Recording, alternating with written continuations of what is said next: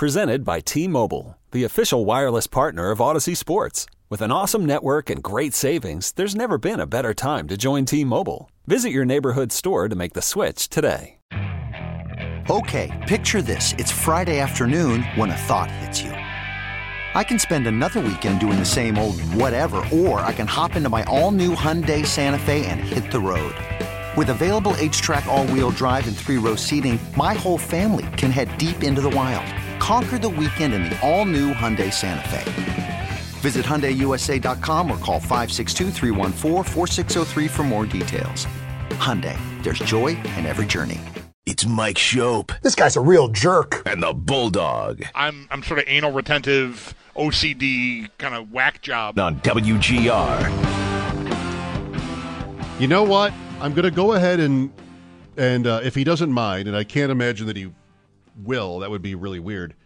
Brad Spielberger of PFF on the West Her Hotline. I'd like to go ahead and make whatever Brad says the final ruling on this. So, Brad, welcome.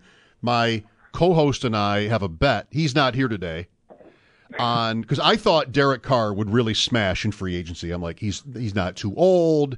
Those NFC South teams, you know. Then you have the Jets who are maybe pretty desperate. I thought he would do great. So the bet we made was over under four years.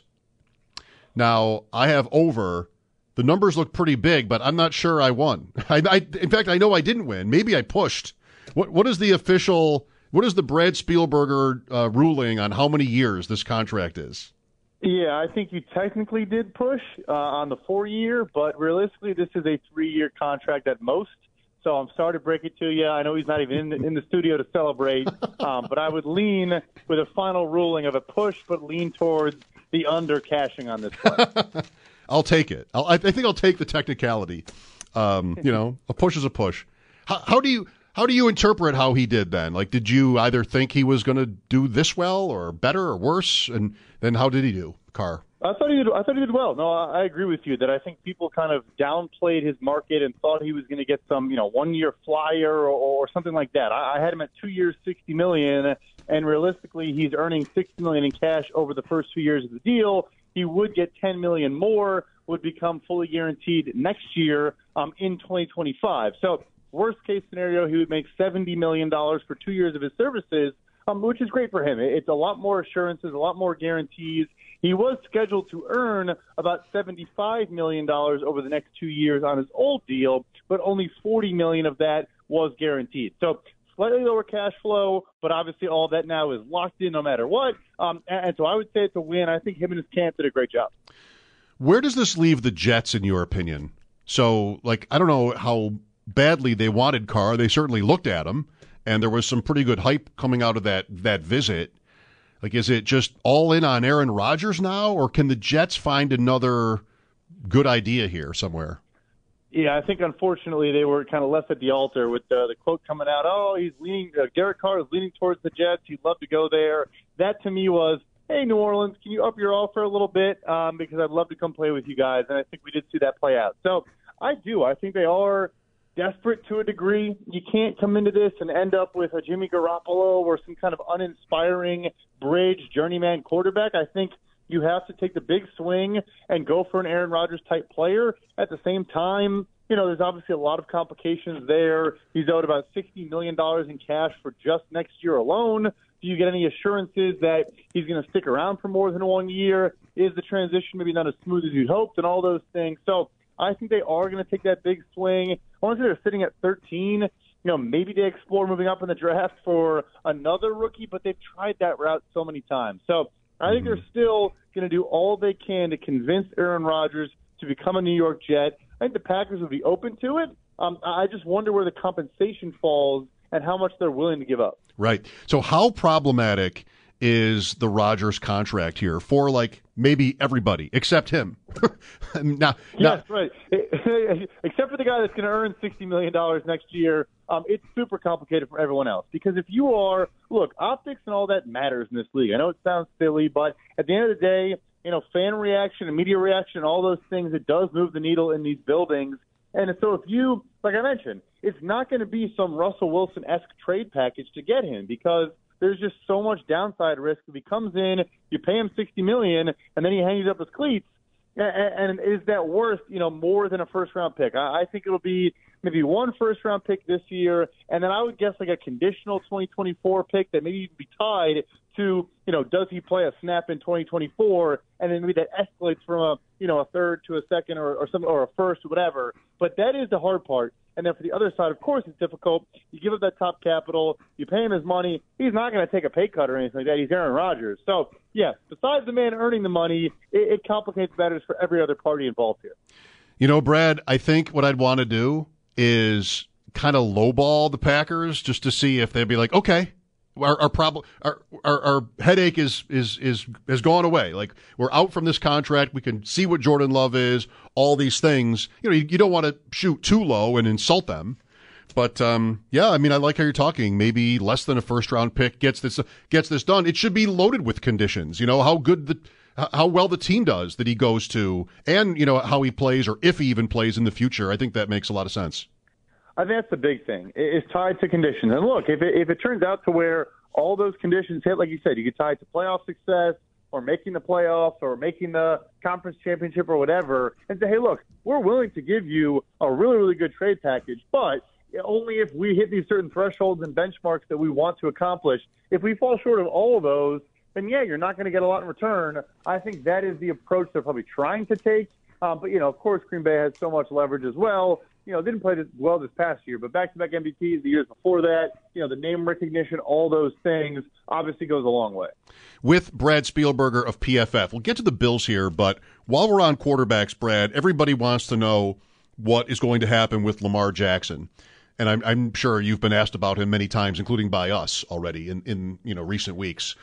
The Ozzie Newsome, top of the Ravens front office, said we will tag him if there's no deal by tomorrow. I don't think anybody really expects there to be a deal by tomorrow. There are different kinds of franchise tags. Can you maybe explain that a little bit, Brad, or just tell us what you think is likely to happen there? Yeah, and this is going to be a massive tell tomorrow. So my guess still is it's going to be the exclusive tag, and what that means is He's tagged for a number that, as of today, is about $45 million. I won't go into the weeds of the details, but that number can change up until late April. But nevertheless, imagine in your mind it's $45 million in an exclusive tag, and in that scenario, no one else can sign him to an offer sheet. He's just negotiating between the Ravens and Lamar Jackson and nobody else. With a non-exclusive tag, about $32.5 million, he then could go to talk to other teams, and they could sign him to an offer sheet and then the Ravens have the choice to either you match that offer sheet, and when I say match, you match every single detail of that contract. It's not just the value. I get asked this a lot. Like, is it just match the value? No, you match that exact deal, or you don't match it. You say, you know what? All right, he's yours. Enjoy him, and you get two first round picks. And so the reason why I think they're going to go exclusive is Lamar Jackson is worth more than two first round picks on the trade market, right? I mean. Mm-hmm. You look historically of the last five franchise tags for quarterbacks, four of them were exclusive. Dak Prescott, Kirk Cousins, a couple other guys I'm blanking on. But but yeah, so I think tomorrow we will get the exclusive franchise tag for Lamar Jackson if I had to guess. Are they a teams if you if you do the other one and you choose not to match the offer sheet, is it your your next two first round picks? Like would it be this year and then next year? Or if you had two this year, would it be both of those picks or do you know? Great question. So, if you have, if you're a team that has a first round pick this year, you wouldn't give two up. Let's say you have one this year, you'd give this year's and next year. Let's say you are the Miami Dolphins, which is where Lamar is from. I'm not just throwing that out by accident. Um, and a team that I think is still in the mix for these quarterbacks. You would get you have to wait until after the draft and then sign him to an offer sheet if no one else already had at that point, and then you would give your 2024 and 2025 first round pick. So you okay. don't get extras acquired from somebody else uh, but you would give two, um, you know, the, the next two that you have. So, did are you saying I, I can't trade for one and then use it? I have to wait. I, I don't believe so, to my knowledge. Maybe you could work around that or, or find a way to kind of finagle the number, the, the okay. deal a little bit, and, and, work something out with with the Ravens.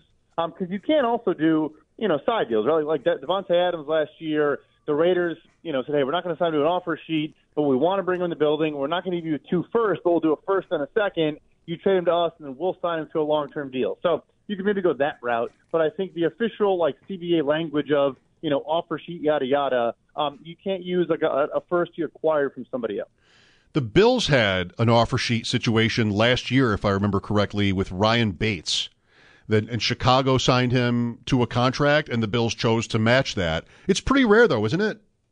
You're right. It's extremely rare, and I, and I think Brandon Beane is you know one of the best GMs in football. But I thought that was a big misstep last year, giving him a basically his RF restricted free agent tender um, did not include a draft pick compensation in return. So there's different levels to that. And with Bates, basically they lost him, and the, and the Bears just signed him. The Bills would have gotten nothing. So I think that was a bit of a misstep. Maybe they should have put the second round tender on him. It was about a million and a half more in money, uh, but then the Bears would not have signed him to an offer sheet. So, yes, to answer your question, though, it is very, very rare. That one was the first one since Cam Meredith, and I want to say 2017 or 16. Um, so it's like a you know once every few years type of proposition. Okay. Is it obvious here which side, which which of these tags Brad Jackson would prefer? Like it's less money, but he can shop himself around. I mean, if he wants to leave, and, if he does that, if if that's what happens, you're predicting the ex- exclusive tag. If he gets the other one and can shop himself around, of course, Baltimore can match anyway. Maybe that's the answer that he would want the the first one if he had to pick. No, I think he'd want the non-exclusive because I do think there is a team that will step up and sign him to a contract that is at least look, even if it's not fully guaranteed all the way through, we'll still have way more in full guarantees than what is the reported number that Baltimore has on the table right now. I Right, think there are enough okay. desperate teams out there. Right, and, and then Baltimore again. I don't think he's against playing in Baltimore. I think he's just against playing at a you know w- without as many full guarantees at signing as he wants. So. In my, you know, I get you the note. You know, the value's different, but in his mind, he'd say, if I sign the non-exclusive, I'm, I don't even care what the number is. It could be a dollar because I'm, I'm not playing on this now because someone is going to sign me to a, a massive multi-year deal. Makes sense. Okay, there was some speculation that Baltimore might do that. Correct? Like they they There is. It, it, it's going around a lot, and I've heard it from a lot of reputable sources around the league. I personally don't get it. I think it's like a bit of a leverage play, or maybe a bit of a, hey, we're going to call you on your bluff, and we don't think anyone else is going to offer you the contract you think you're going to get. Like, hey, the Deshaun Watson situation was a one-off, and and Cleveland is one of the few teams that would do that, and they're obviously not going to do it again. I, if I'm Lamar Jackson, would say, all right, call me on the bluff. Then I think a team like Atlanta or you know another one of these cash-rich teams that now has a lot of cap space, has a lot of flexibility. Like I said, maybe they don't go 230 million fully guaranteed at signing like Deshaun Watson, um, which is more than double the next highest. But the reported number in Baltimore is 133. I could see a team going, I don't know, 180, and still dramatically increasing that number, and, and you know, putting Baltimore's feet to the fire. Brad Spielberger of PFF. Really excellent uh, insight here, Brad. How about Daniel Jones? Tons of media speculation on him. That's kind of its own conversation, right? Like how things are getting out, what's getting out, what the real numbers are here. We've heard some insane speculation, I would call it that, on Jones, like in the Mahomes area, this kind of money for him. What do you think is really happening? You know, it was very funny because there was one thing I was waiting to come out uh, that I'd kind of, you know, been tipped off to a bit where there was the initial number of $45 million. That was before he switched his agents. And I had a couple conversations that I'm not even sure his old agents and the team even offered deals. I don't even think they even exchanged numbers. It finally was reported by someone um, this past week that was the case. So there's these numbers floating around, and his old agency, which he switched like two weeks ago, um, had never even asked for a number, and the Giants never even made an offer. So I think that says a lot. I think it's look, it's a New York market. He's a, a hot button issue player right now because his value's kind of all over the place. I'll say this. When you look at these contracts for a top end player, a guy that is worthy of a franchise tag, every conversation starts here. What are two tags, which for Jones would be around $72 million for two tags, and you start there and work off of it. So his floor is about thirty-six million dollars. Like that's a that's a reasonable and realistic floor. Um, do I think he's asking for forty-eight or forty-five? Maybe, but I think you're probably settling in between those two numbers, and both sides understand that. I will say, last thing too, I think it's very silly. You know, I obviously help out with some of these deals. For whatever reason, the team starts dramatically low, like laughably low, and the agent starts laughably high. it makes no sense to me, but that's how it goes. And then they kind of settle in the middle. So, long answer short, again, I think Jones is not going to get done before the franchise tag deadline tomorrow, but I think they will tag him, and it will get done before July 15th. And I think it'll settle in right around 40 million per year, um, which I honestly think is a reasonable number in today's NFL. Really? Okay. Because I don't know. I mean, I, I'm a little bit. I, I, so I'm not a Jones fan, really. And it's like, I, this probably sounds like a homer, but that Daboll and Schoen go to New York. It's a little bit to me like how the Bills broke their playoff drought, Brad, in 2017, where they did not have a really good team, but they got in, which was heavenly. And then, you know, they moved on from their quarterback. I feel like the Giants could I don't know. Do you have an opinion on like whether how that would go over if they did that? I mean, you're you're saying it too as we're talking. There are different, there are some interesting options in the market. Yeah, I love that comment because I've actually been saying that for months now. That it's almost identical to Tyrod Taylor Oh. versus Daniel Jones. Now, um, you look at some of his stats in that last season. I want to say Tyrod Taylor had 14 touchdown passes and four interceptions. Daniel Jones had 15 and five this year. Their PFF passing grade was almost identical. Um, their yards per attempt were identical. Like it was, they were in very many ways the exact same player. And I said, look, Joe Schoen has been through this. He's seen this, but I will tell you, I I've heard that inside the building that Jones has sold himself to every single person in that building. The new regime came in. They didn't pick up his fifth year option. They didn't think he was the guy. And now looking back, they said, yes, he still needs to get a lot better, but he had basically no one to throw to this year. His offensive line definitely got better, but wasn't as good. You know, it still isn't a great unit. And I think they really have sold themselves on him again for a lower market deal, which I know 40 doesn't sound lower market, but it might not even be top 10 by the end of this offseason. Um, I think they've sold themselves, but I also wouldn't be surprised if Joe Schoen says, "Look, I've been through this already. We'll place a franchise tag for 32 and a half million, and hey, go prove it to us, do it again, and then we'll give you the deal you're looking for." Very interesting. So, Brad, here are the Bills, a little bit over the cap, or even more than a little bit. They've got some interesting, really good players headed to free agency, starting with Jordan Poyer, Jermaine Edmunds, right there too. Either with specifics or just in general. I know we've talked before, but as we as we talk today, like what what is your advice for the Bills, if I can put it that way? Yeah, so coming off a week in Indianapolis, I think Tremaine Edmunds is as good as gone because I think he's going to get 18, 19 million dollars a year, like a really, really big contract. That I just don't think they can justify in their books right now. Um, you know, I mean, a because Matt Milano is arguably a better player and making about half of that, uh, but also just because of the amount of big deals they already have signed. Poyer, I think, is more interesting. I think they can maybe find a way to make this work.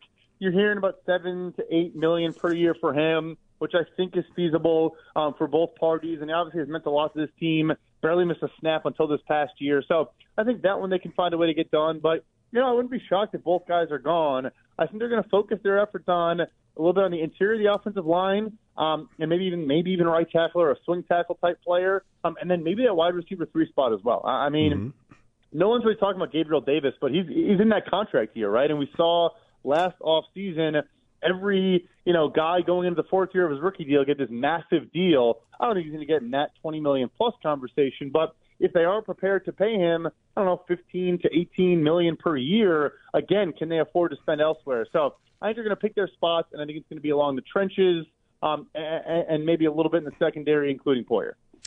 Interesting. T- today's rumor seems to be Derrick Henry. Do you happen to have a grasp on his contract situation? If you, I mean, I'm so impressed with all that all that you have, uh, and, and just know you can rattle off. I'm not sure you're thinking much about Derrick Henry at running back. You've got a half dozen or so guys, Brad, as you know, I'm sure, that are north of 10 million cap number that might end up being cut. I mean, it'll be a very interesting few weeks here at running back.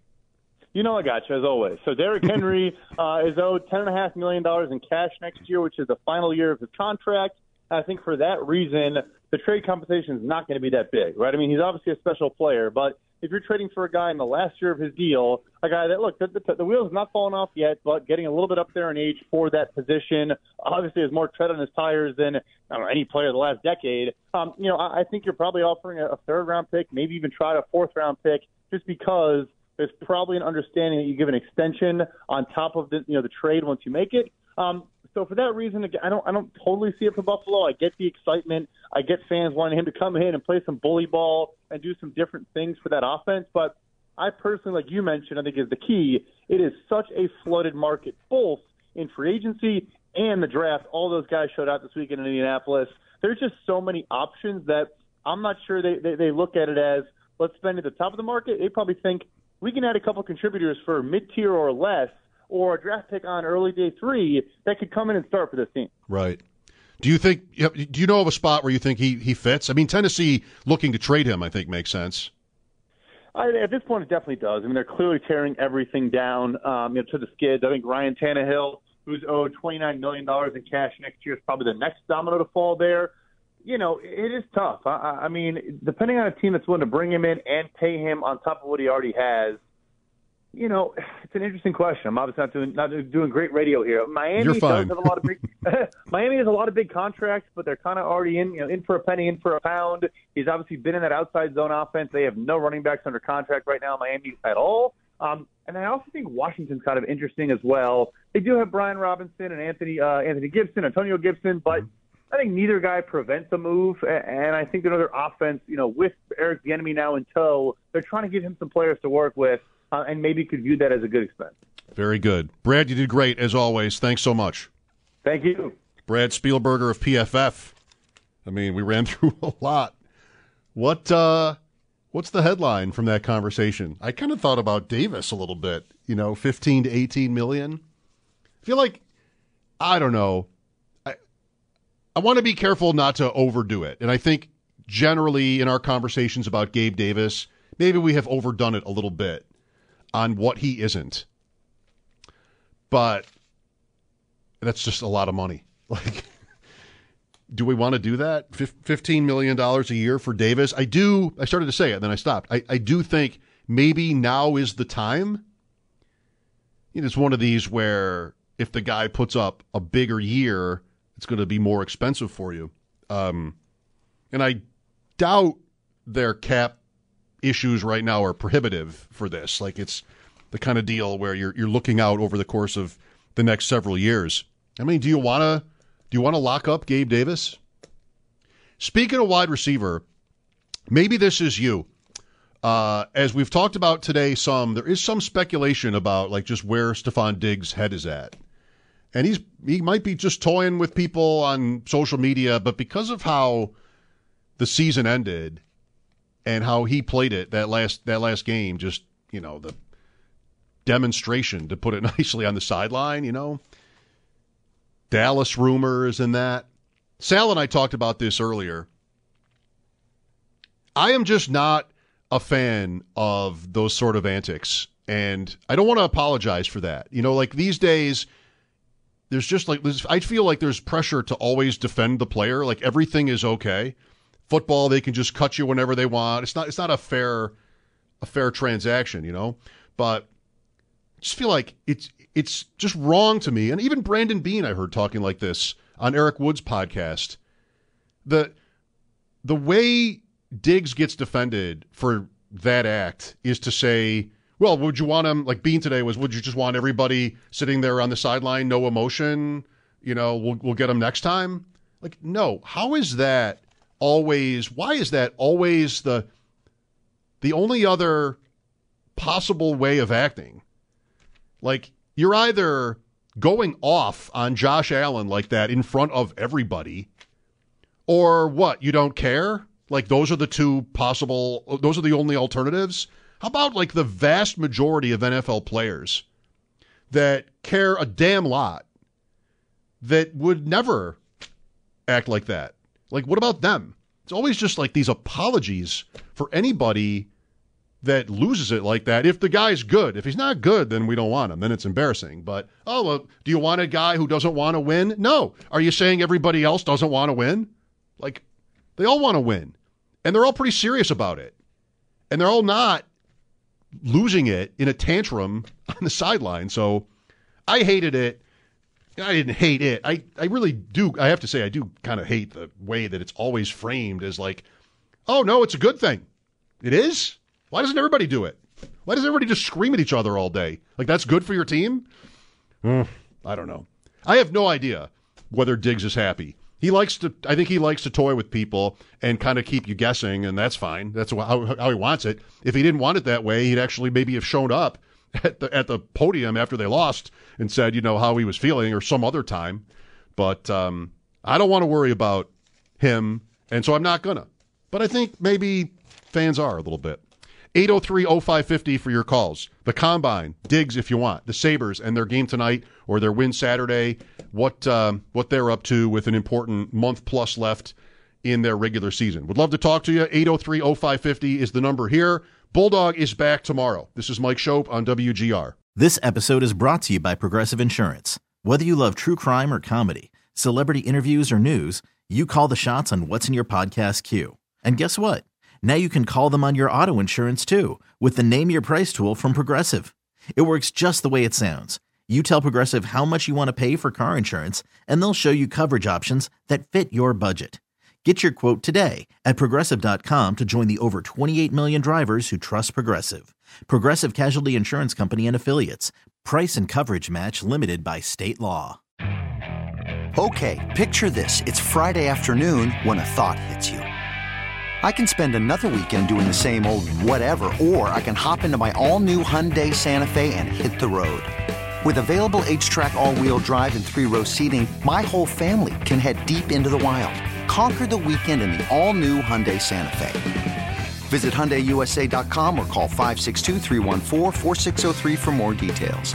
Hyundai, there's joy in every journey. T-Mobile has invested billions to light up America's largest 5G network from big cities to small towns, including right here in yours. And great coverage is just the beginning. Right now, families and small businesses can save up to 20% versus AT&T and Verizon when they switch. Visit your local T-Mobile store today.